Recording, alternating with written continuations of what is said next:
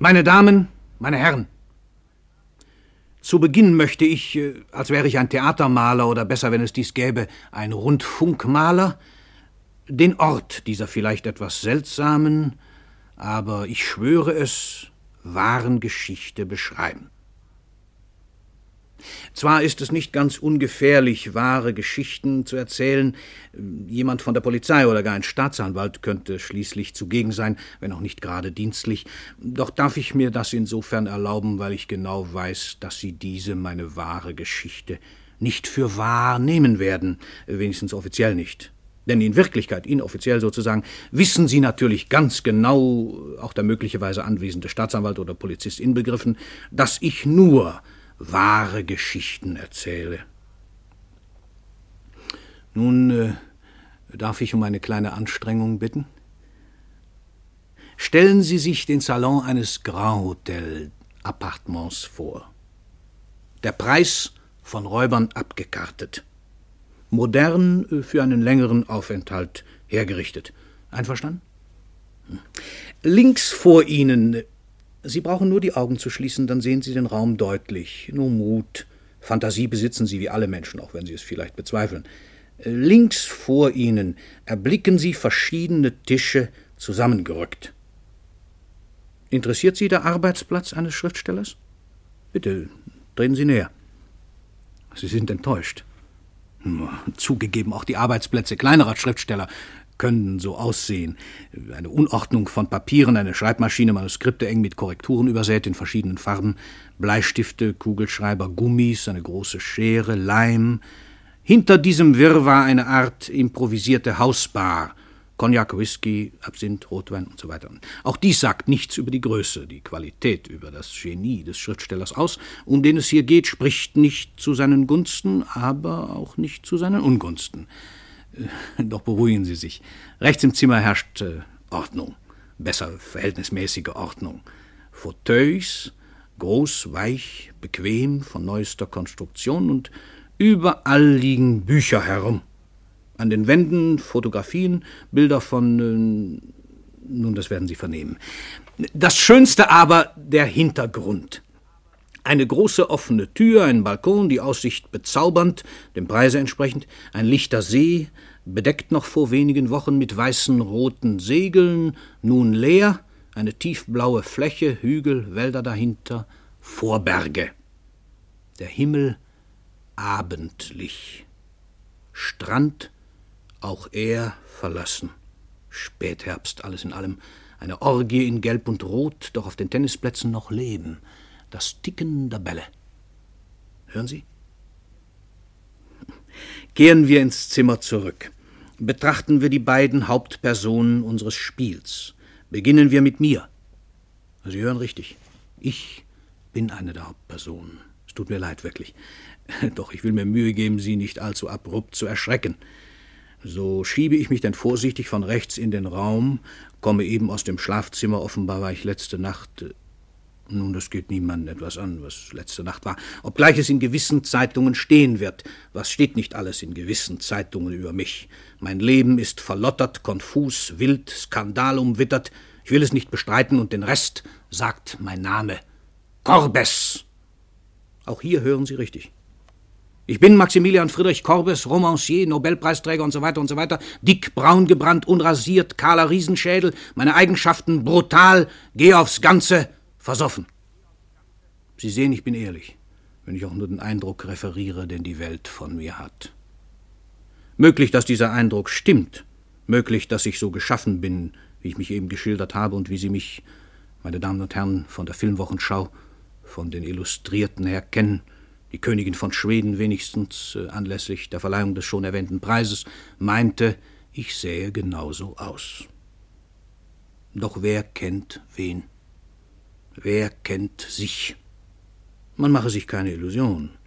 Ich wenigstens kenne mich nur flüchtig. Kein Wunder. Und die Gelegenheiten, sich kennenzulernen, sind rar, und deshalb sollen Sie mich nun bei einem Vorfall kennenlernen, bei dem ich mich auch kennenlernte. Ich wünsche Ihnen viel Vergnügen. Mir machte es Spaß. Äh, doch zuerst noch ein Wort zu meiner Kleidung. Auch hier bitte verzeihen Sie. Vor allem verzeihen Sie meine Damen. Ich trage eine Pyjamahose und einen Schlafrock offen, der nackte Oberkörper, weiß behaart, ist halb sichtbar. All dies ist nicht zu verschweigen. In der Hand ein leeres Glas. Ich will zur Bar, stutze jedoch, wie ich den Besucher sehe, der sich unvermutet in meinem Arbeitszimmer befindet. Der Kerl ist bald beschrieben. Streng bürgerlich, klein, hager, sagen wir einem alten Reisenden in Versicherungen angenähert, eine Mappe unter dem Arm. Näher auf den Herrn einzugehen ist nicht nötig, schon aus dem Grunde, dass er nach Ablauf unserer Geschichte auf eine ganz natürliche Weise nicht mehr vorhanden und deshalb auch nicht mehr von Interesse sein wird. Doch genug.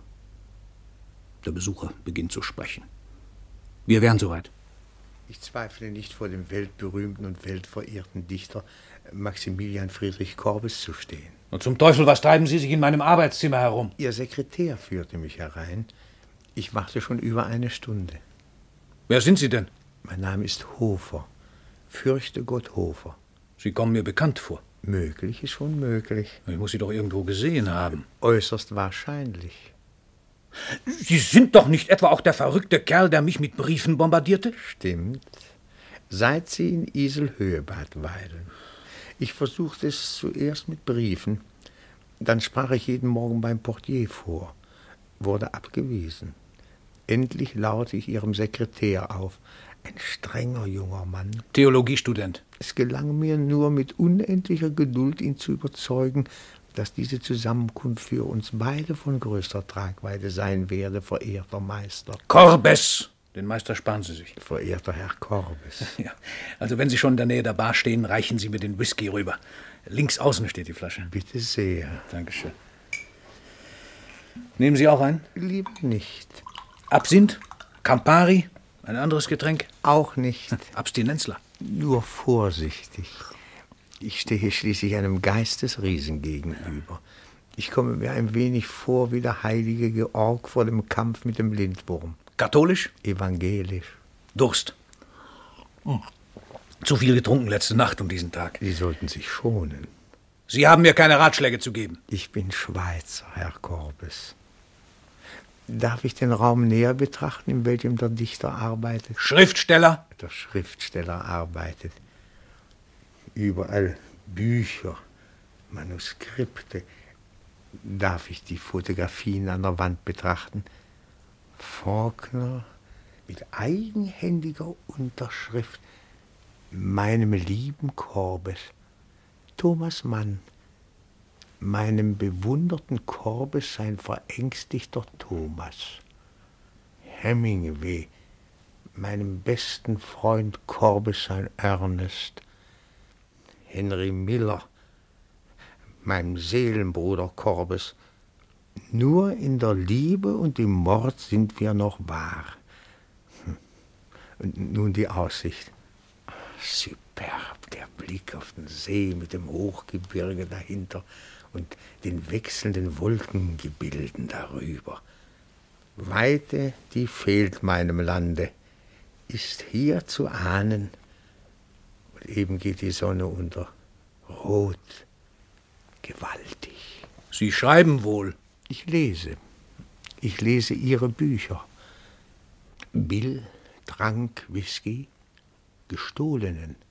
Die Polizei hatte sich verzogen, suchte nun die Sümpfe ab. Bill trank und starrte nach Frank, der sich anschickte zu verröcheln. Bauchschuss, das Sterben eher kompliziert. Mit Zweifeln am Sinn der göttlichen Güte, später an Gott überhaupt, vermischt mit Flüchen. Bill schwieg, zu helfen gab es nichts mehr. Endlich war es vorbei. Bill blinzelte nach der Sonne, die der Stadt auf dem Hügel zurollte. Es wurde dunkel, dann finster. Bill trank immer noch Whisky, doch dachte er nicht mehr an Frank. Die Polizei kam wieder näher.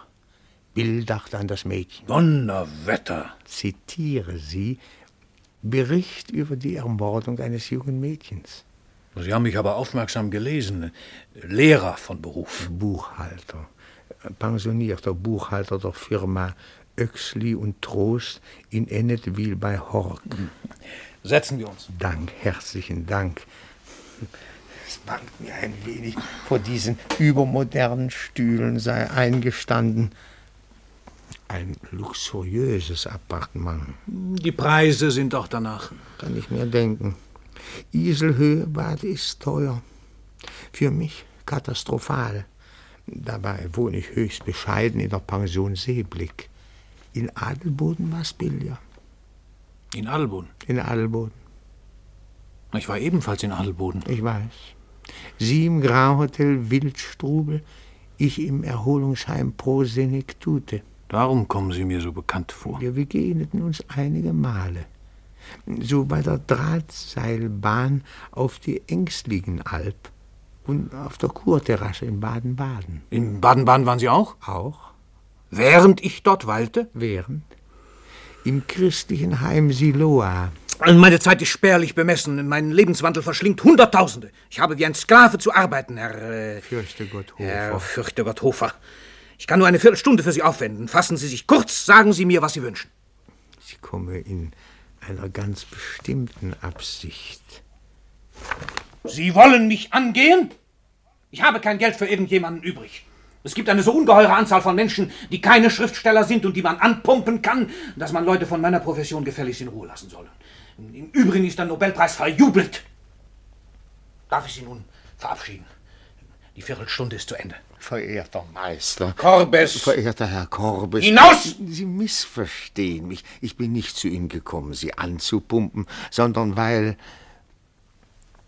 weil ich ein Detektiv geworden bin. Detektiv? Privatdetektiv. Das ist etwas anderes. Setzen wir uns wieder. Dankeschön. Schenken wir uns aufs neue Whisky ein. Aber bitte. Privatdetektiv sind Sie. Nur da kann ich ja erleichtert aufatmen. Mein Beruf erschreckt Sie nicht? Es gibt nur einen Beruf, vor dem ich erschrecke, vor dem Pfändungsbeamten. Ja, auch mein Beruf ist nicht ganz gemütlich. Schon als Buchhalter gab es allerlei zu enthüllen, detektivische Arbeit zu leisten. Nicht ganz ohne Erfolg, wie ich mich rühmen darf.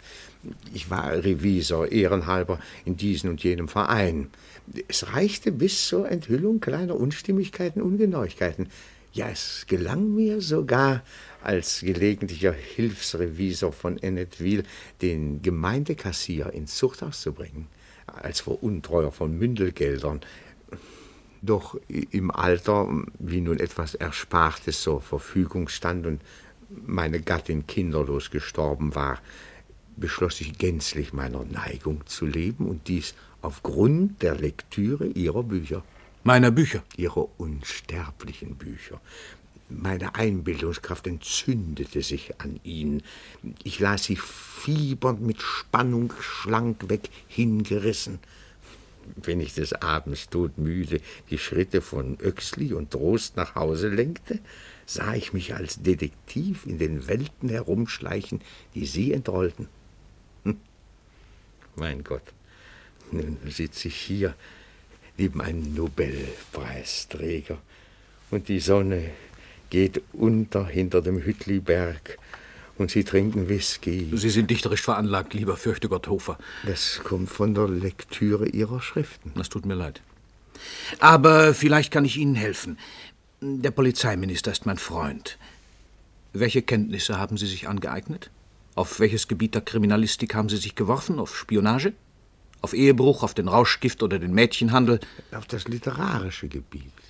Dann muss ich Sie zum zweiten Mal bitten, diesen Raum auf der Stelle zu verlassen. Verehrter Herr Korbes. Sie sind Kritiker geworden. Lassen Sie sich doch erklären. Hinaus! Aber ich habe doch nur Ihre Werke auf ihren kriminellen Gehalt hin untersucht.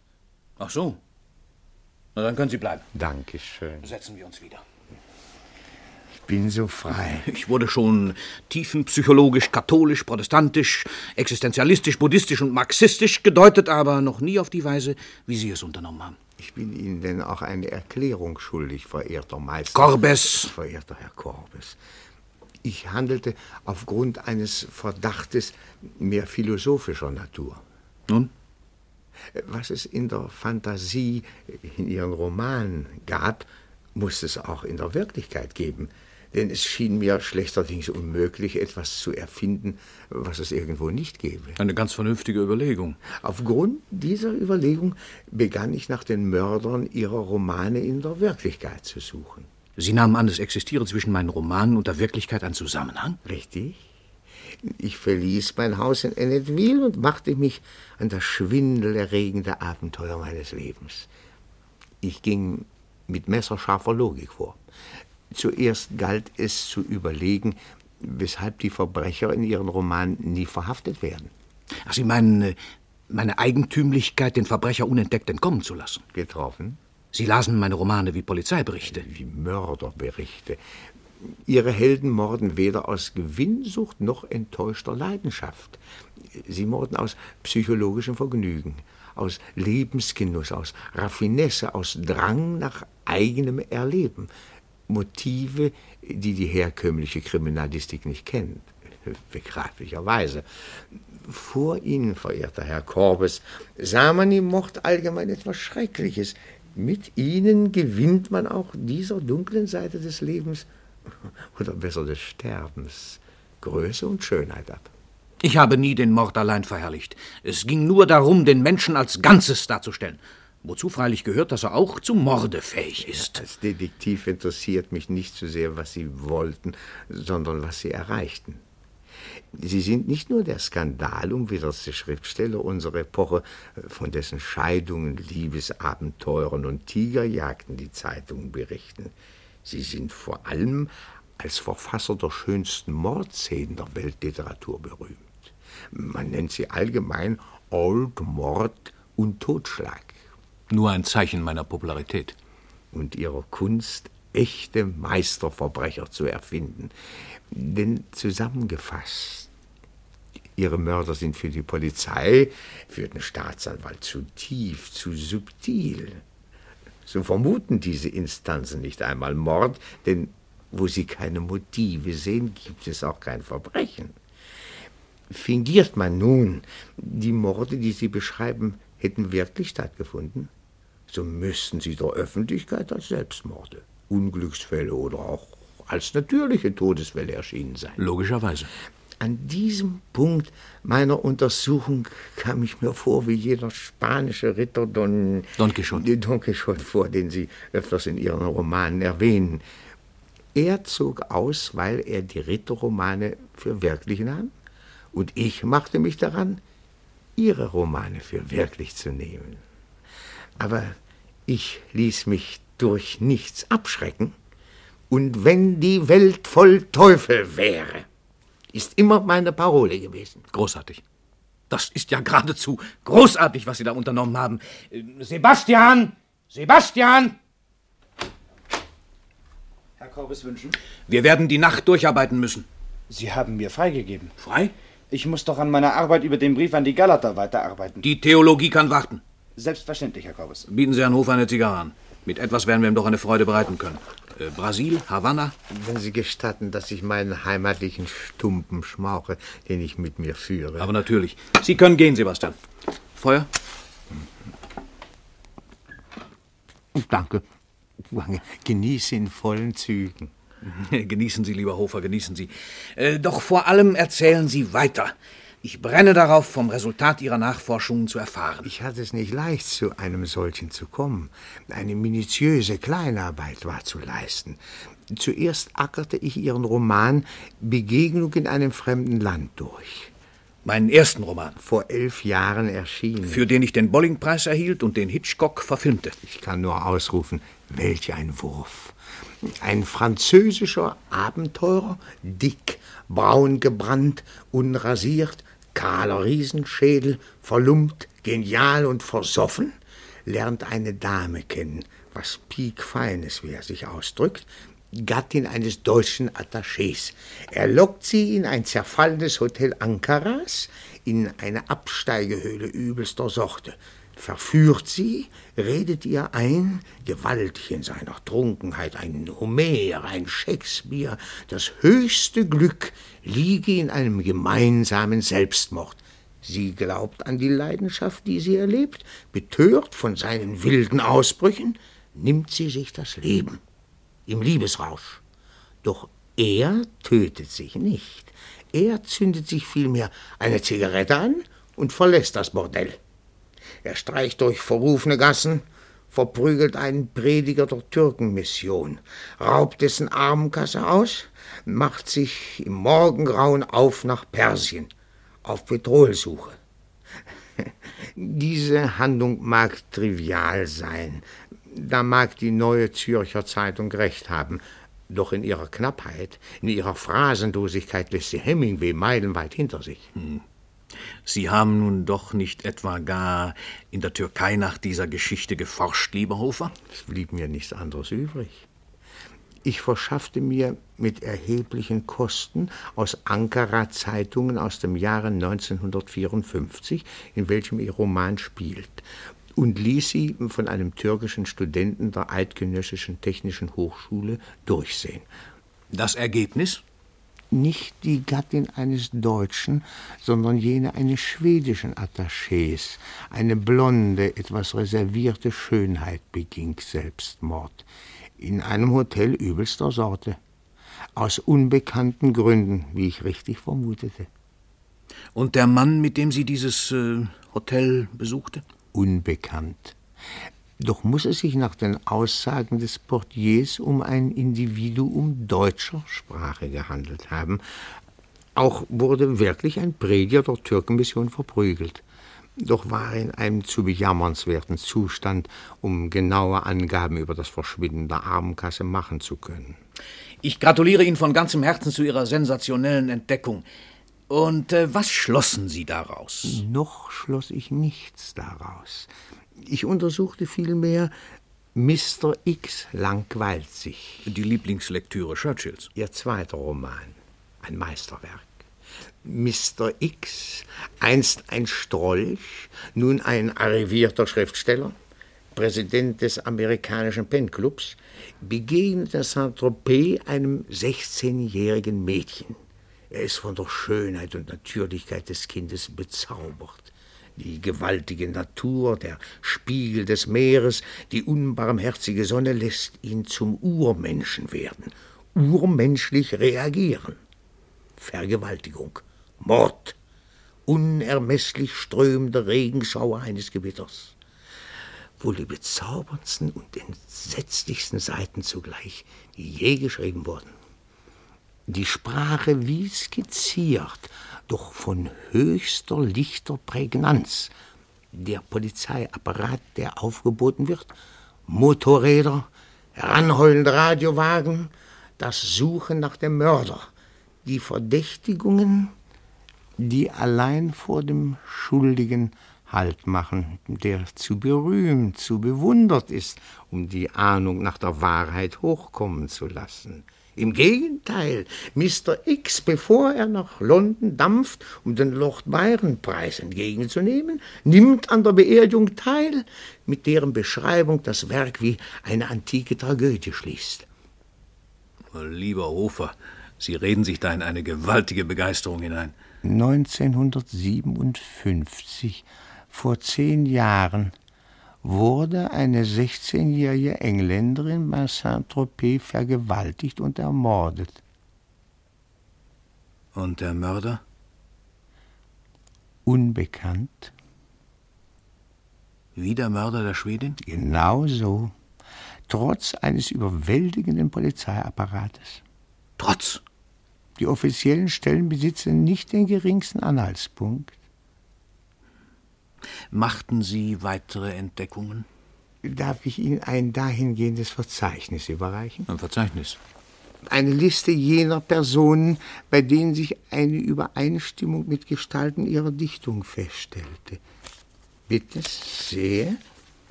Das sind äh, 22 Namen? Sie schrieben auch 22 Romane, verehrter Herr Korbes. Da haben Sie wieder recht. Alle diese Personen sind tot? Sie schieden teils durch Selbstmord, teils durch Unglücksfall, unvermutet aus dem Leben.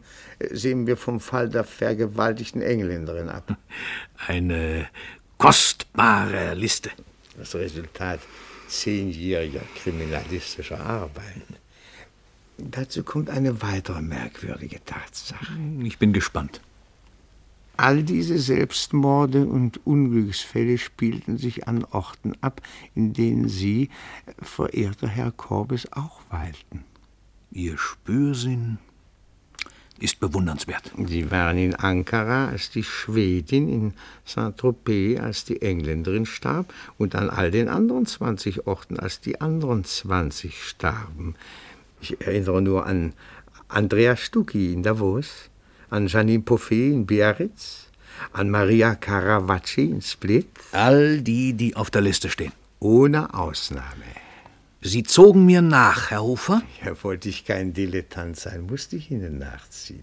Von Ferienort zu Ferienort, von einem teuren Bad ins andere. Sie waren also nicht nur in Adelboden und Baden-Baden. Ich war überall, wo Sie auch weilten. Sagen Sie mal, war dies nicht äußerst kostspielig? Ruinös. Dabei waren meine Mittel kärglich. Meine Pension bei den Riesensummen, die die Firma Oexley und Trost verdient, lächerlich. Ich musste aushalten, Entbehrungen auf mich nehmen. Manche Reise sparte ich mir buchstäblich verehrter, Korbes. verehrter Herr Korbes vom Munde ab. Nur Südamerika vor sieben Jahren war mir zu unerschwinglich und dann natürlich Ihre jährlichen Exkursionen in den indischen und afrikanischen Dschungel. Macht nichts, lieber Hofer, da jag ich ja auch nur Tiger und Elefanten. Doch sonst war ich immer in Ihrer Nähe. Offensichtlich. Wo wir auch weilten, Sie in einem Luxushotel, ich in einer schäbigen Pension, erfolgte ein Unglücksfall, den Sie nachträglich als Mord beschrieben. Ich bin begeistert, lieber Hofer. Sie sind einer der erstaunlichsten Menschen, der mir je begegnet ist. Ich versuchte nun geradewegs zu erklären, wie diese Verbindungen äh, zwischen Ihren Werken und der Wirklichkeit zustande gekommen sein könnten. Spannen Sie mich nicht auf die Folter. Bei konsequenter, logischer Durchdringung der Materie bin ich auf zwei Möglichkeiten gestoßen. Entweder nahmen sie Personen aus der Wirklichkeit zum Modell ihrer Geschichten, oder ihre Geschichten spielten sich auch in der Wirklichkeit ab, wie sie sie schrieben. Zugegeben. Diese zweite These angenommen, wären ihre Geschichten, die jedermann als Schöpfung ihrer sprudelnden Fantasie bewundert, in Wahrheit Tatsachenberichte. Lange habe ich geschwankt, mich zu dieser These zu entschließen, doch heute weiß ich, dass sie die einzig mögliche ist. Doch damit stellt sich ein neues Problem.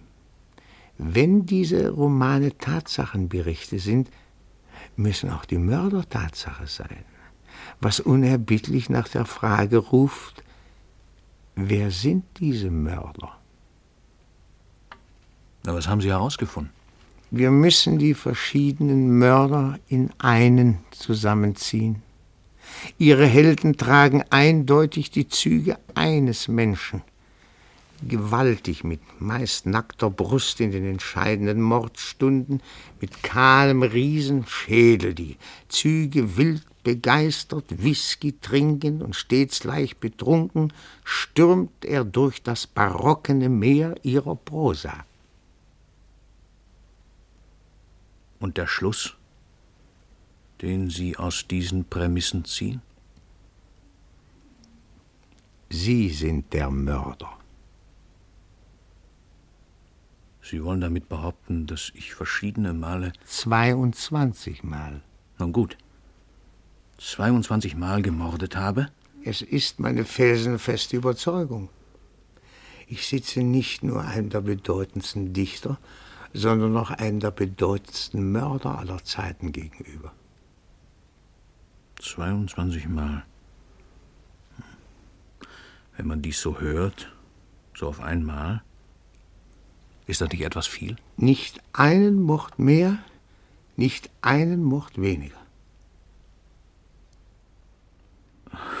Nun, lieber fürchte Gott Hofer, diese These einmal angenommen. Was wollen Sie nun von mir? Verehrter Herr Corwis, meine Entdeckung ist heraus. Ich kann aufatmen.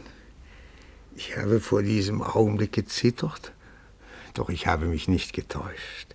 Ich sehe Sie gefasst, mir weiterhin freundlich zugetan.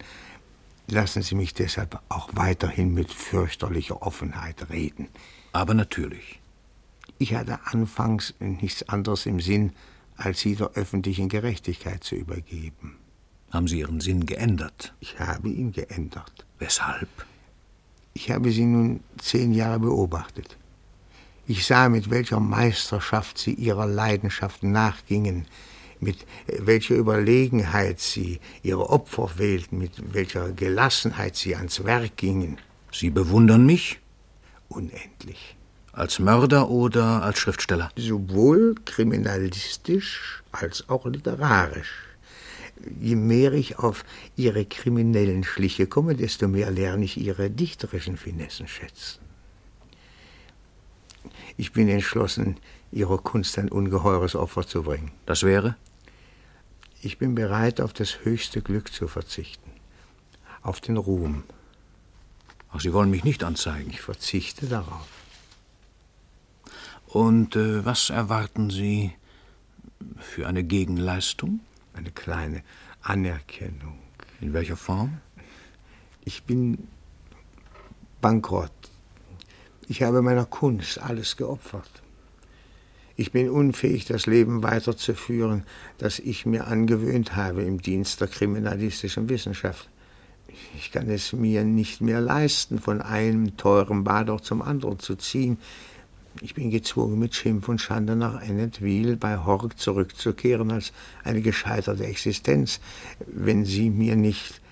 Dann fahren Sie fort wenn Sie mir nicht eine bescheidene Pension aussetzen, verehrter Herr Korbes, 600 oder 700 Schweizer Franken im Monat, damit ich äh, diskret weiterhin an Ihrem Leben teilnehmen darf als Ihr Bewunderer und Mitwisser.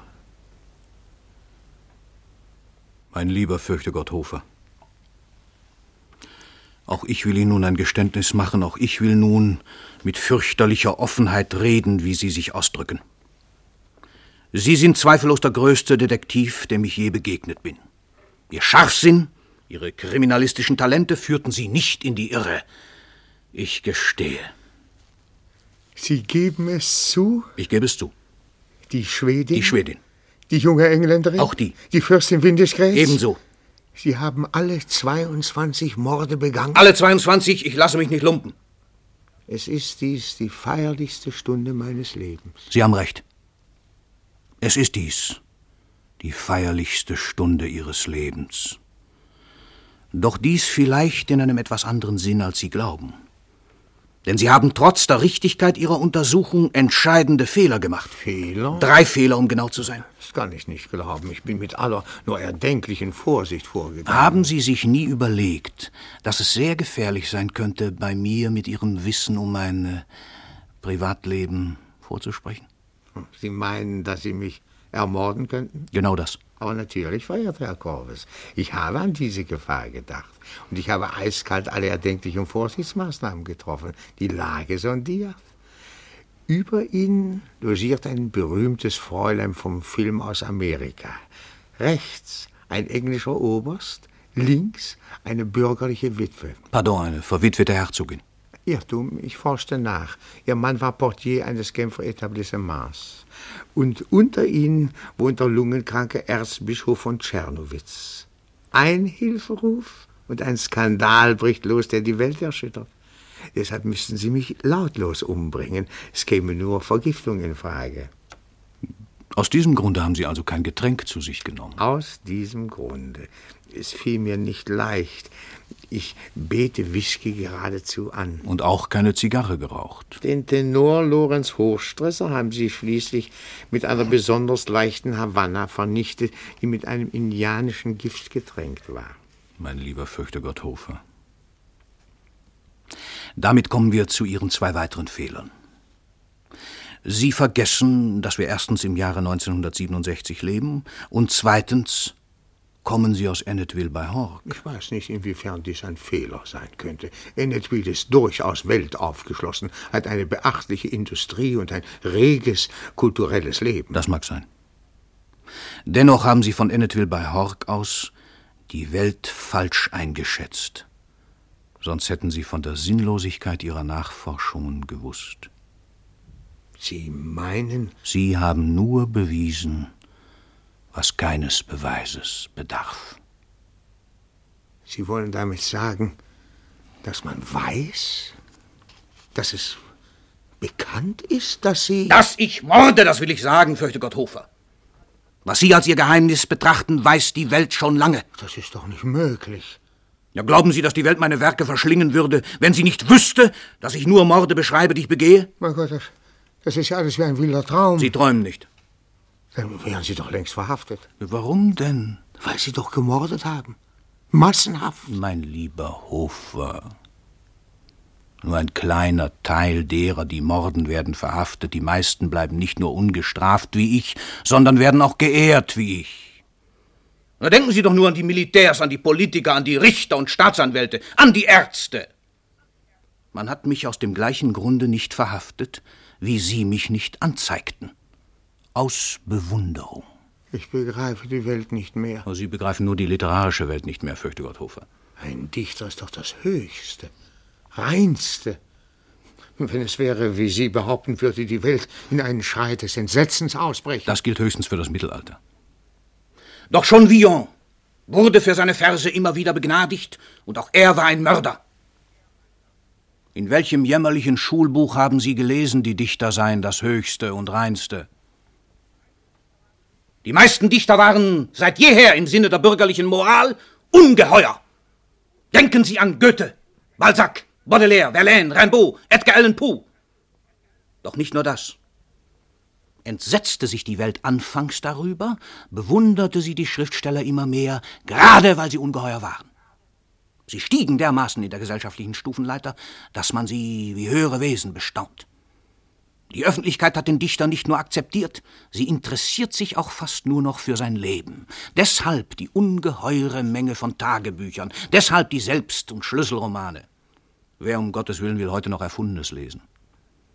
Der Schriftsteller ist der Wunschtraum von Millionen geworden, als ein Mensch, der sich alles erlauben darf, alles erlauben soll. Seine Kunst ist nur der Freipass für seine Laster, für seine Abenteuer.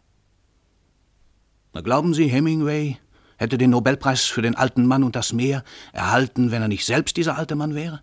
Und ich den gleichen Preis für den Mörder und das Kind, wenn ich nicht selbst dieser Mörder wäre? Sie sehen diese Briefe. Sie liegen haufenweise in meinem Zimmer herum. Damen der höchsten Gesellschaft, Bürgersfrauen, Dienstmädchen bieten sich in ihnen an, sich von mir ermorden zu lassen. Ich träume, ich träume. So erwachen Sie endlich. Der Schriftsteller arbeitet doch an der Sprache, an der Form. Das glauben nur Kritiker.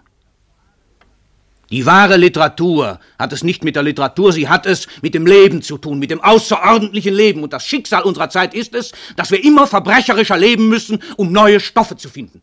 Denn die Menschheit dürstet nicht nach einer neuen Form, nach sprachlichen Experimenten. Sie dürstet nach neuen Erkenntnissen, nach neuen Wahrheiten, nach einer Lösung ihrer ewigen Probleme. Unsinn! Die Menschheit spürt schon längst, dass es nicht an den Erkenntnissen mangelt, Hinge es von diesen ab, wäre sie schon längst gerettet, sondern daran, dass sie diese Erkenntnisse nicht verwirklicht. Und weil sie dies spürt, ist sie ohne Hoffnung geworden. Nun dürstet sie nach einem Leben, das die Hoffnung nicht braucht. Nach Leben, so prall an Erfüllung, an Augenblick, an Spannung, an Abenteuer, dass kein Problem, ja, nicht einmal ein Gott sich einstellen kann. Sie dürstet nach Stoffen. Sie wird von den Maschinen immer mehr versklavt. Freiheit, Abenteuer, Liebe, Mord findet sie nur noch in der Kunst. Die Literatur ist eine Droge geworden, die ein Leben ersetzt, das nicht mehr möglich ist. Doch um diese Droge herzustellen, müssen die Schriftsteller das Leben führen, das sie beschreiben. Sie sind in die Hölle ihrer Werke gesperrt. Ich weiß nicht. Sie wissen überhaupt nichts. Als junger Mann versuchte ich mich als strenger Stilist. Einige Lokalredaktoren klopften mir auf die Achsel, sonst interessierte sich kein Hund für mich. Mit Recht. Die Welt will nicht Kunstgewerbe. Sie will die Einheit von Leben und Kunst. Ich gab die Schriftstellerei auf und trieb mich als gescheiterte Existenz herum, ging auf Petrolsuche nach Persien. Doch auch hier versagte ich. So blieb mir nichts anderes übrig, als mein Leben zu beschreiben. Ich dachte, ich würde verhaftet. Der erste, der mir gratulierte und mir eine bedeutende Summe vorstreckte, war der schwedische Attaché und mein Liebesabenteuer mit seiner Frau wurde mein erster Welterfolg. Um Gottes Willen, ich flehe Sie an, reden Sie nicht weiter. Ich hatte die Freundlichkeit, Ihnen zuzuhören, nun haben Sie gefälligst die Freundlichkeit, mir zuzuhören. Wie ich nun begriff, was die Welt wollte, habe ich hier von nun an das Gewünschte geliefert. Ich schrieb nur noch mein Leben. Ich ließ meinen Stil fahren, um ohne Stil zu schreiben, und siehe, da besaß ich auf einmal Stil. So wurde ich berühmt.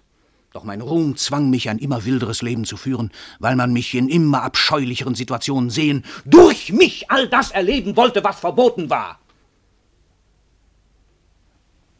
Wie bei Thomas Mann die Ironie, bei Eliot die erhabene Langeweile, bei Faulkner das konfus Geniale bei Hemingway das Abenteuer und bei Henry Miller die Liebe, wollte man bei mir den Mord erleben, und so wurde ich zum Mörder. Alles, was nun geschah, diente meinem Ruhm.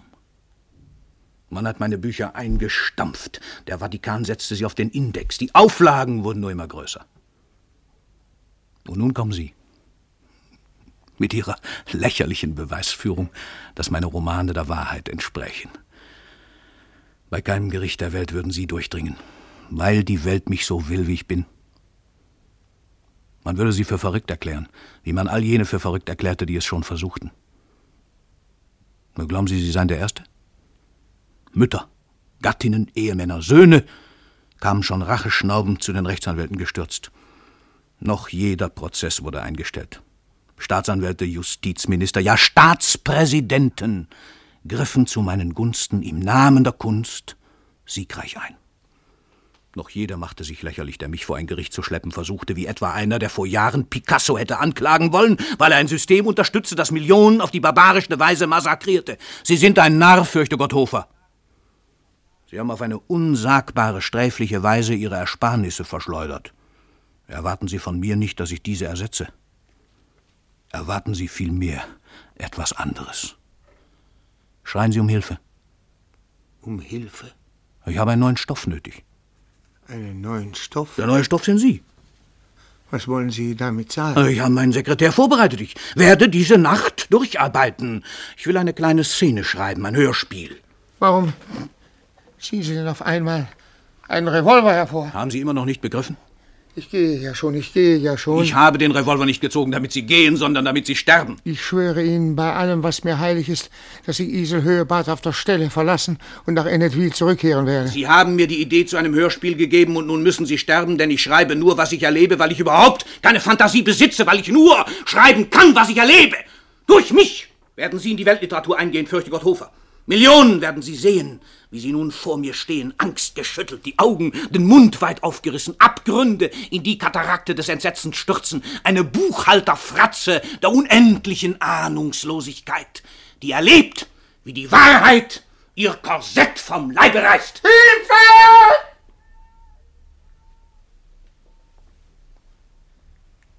Nun? Stürzen die Leute herbei? Kommt Ihnen das Fräulein vom Film, der englische Oberst, der Erzbischof von Tschernowitz, zu Hilfe? Sie sind der Satan! Ich bin ein Schriftsteller und brauche Geld. Das Hörspiel, das ich über Ihre Ermordung schreiben werde, wird über alle Sender laufen. Ich muss Sie töten, schon rein finanziell. Gnade, verehrter Meister. Corbes! Verehrter Herr Corbes, Gnade. Ich flehe Sie an. Für die Beschäftigung mit Literatur gibt es keine Gnade.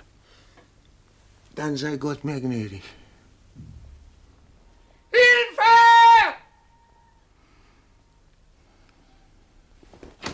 Herr Korbes, um Gottes Willen, was ist geschehen? Mein Besucher hat sich vom Balkon in die Tiefe gestürzt, Sebastian. Doch da kommt schon der Hoteldirektor. Verehrter Herr Korbes, ich bin untröstlich. Sie wurden von einem Individuum belästigt. Es liegt zerschmettert in den Rosen.